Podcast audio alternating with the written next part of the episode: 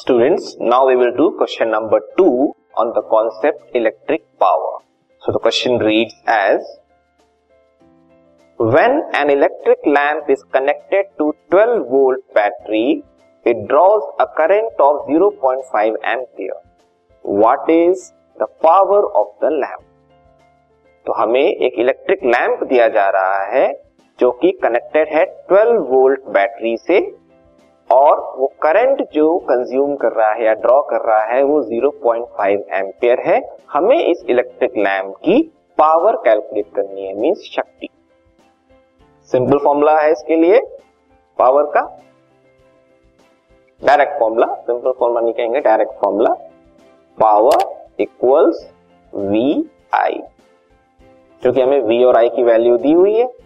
V is 12 volt and current I is 0.5 ampere इसको हमें बस सिंप्लीफाई करना है और हमें पावर की वैल्यू मिल जाएगी। 0.5 को हम लिख सकते हैं 5 बाई टेन जो कि सिंप्लीफाई करके हमें देगा 12 बाई टू मीन 6 पावर की unit watt so answer is उस इलेक्ट्रिक लैम्प की जो पावर होगी, वो होगी 6 वॉट और जूल पर सेकेंड भी आप कह सकते हैं। सिक्स जूल पर सेकेंड और six watt.